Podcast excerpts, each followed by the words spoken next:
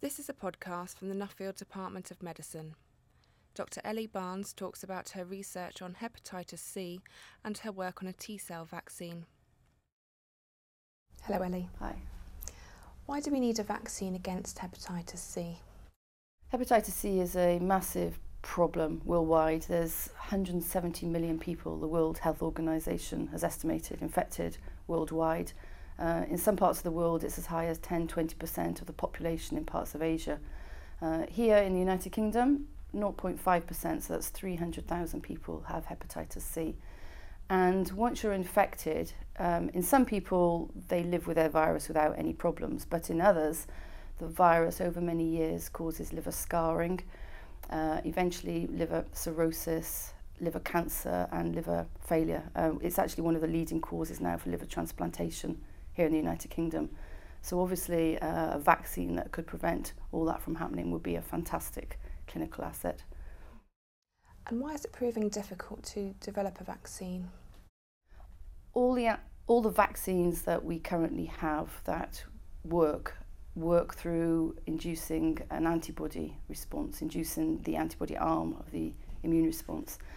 And the problem with hepatitis C is that that approach on its own is unlikely to work. And the reason for that is that antibodies target the, the outer surface of the hepatitis C virus, which is very variable.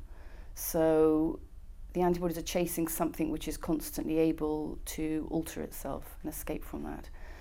Since the antibody approach alone is not going to work, we're taking um, a different strategy, which is to induce the T-cell arm of the immune response.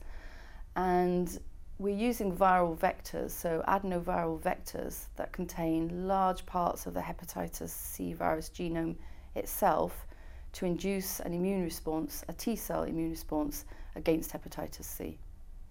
How would a prophylactic and therapeutic vaccine work?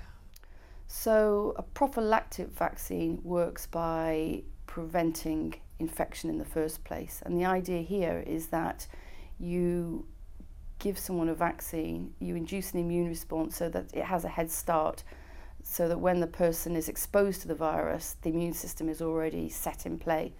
Whereas with a therapeutic vaccine, you are trying to get rid of uh, an infection that's already well established, and that's much more difficult to do. How far away are we from a vaccine against hepatitis C?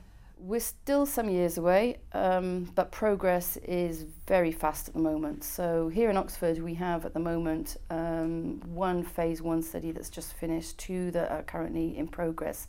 We're using T-cell vaccines that are the most potent described to date. Phase two studies of one of those is just beginning in the United States. So I think for a prophylactic vaccine, there's real hope that's going to come in the next few years. A therapeutic vaccine is going to take longer.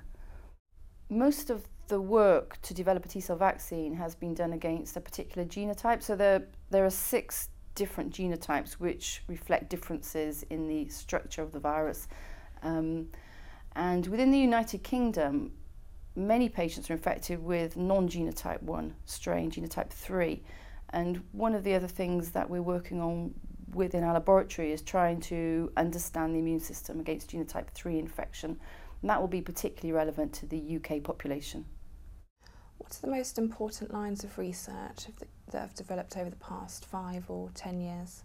Something we've been working on in our lab now for the past ten, fifteen years has been understanding the fundamental biology around the immune system and how that targets the virus. Um, what's fascinating about this infection is that a significant minority of patients can get rid of the virus using their own immune response. And we've been trying to work out what is it about the immune response in patients that can do that to patients whose immune response can't, and explore those differences to try to use them in a strategy for developing a vaccine. So that's one aspect.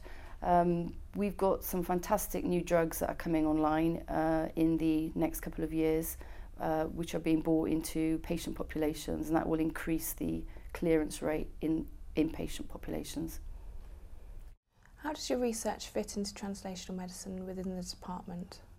We've moved our work forward from a basic laboratory looking at basic T-cell im- immunology to a situation where we're now giving new products to patients, and that's very translational. We're very excited about that. Thank you, Ellie.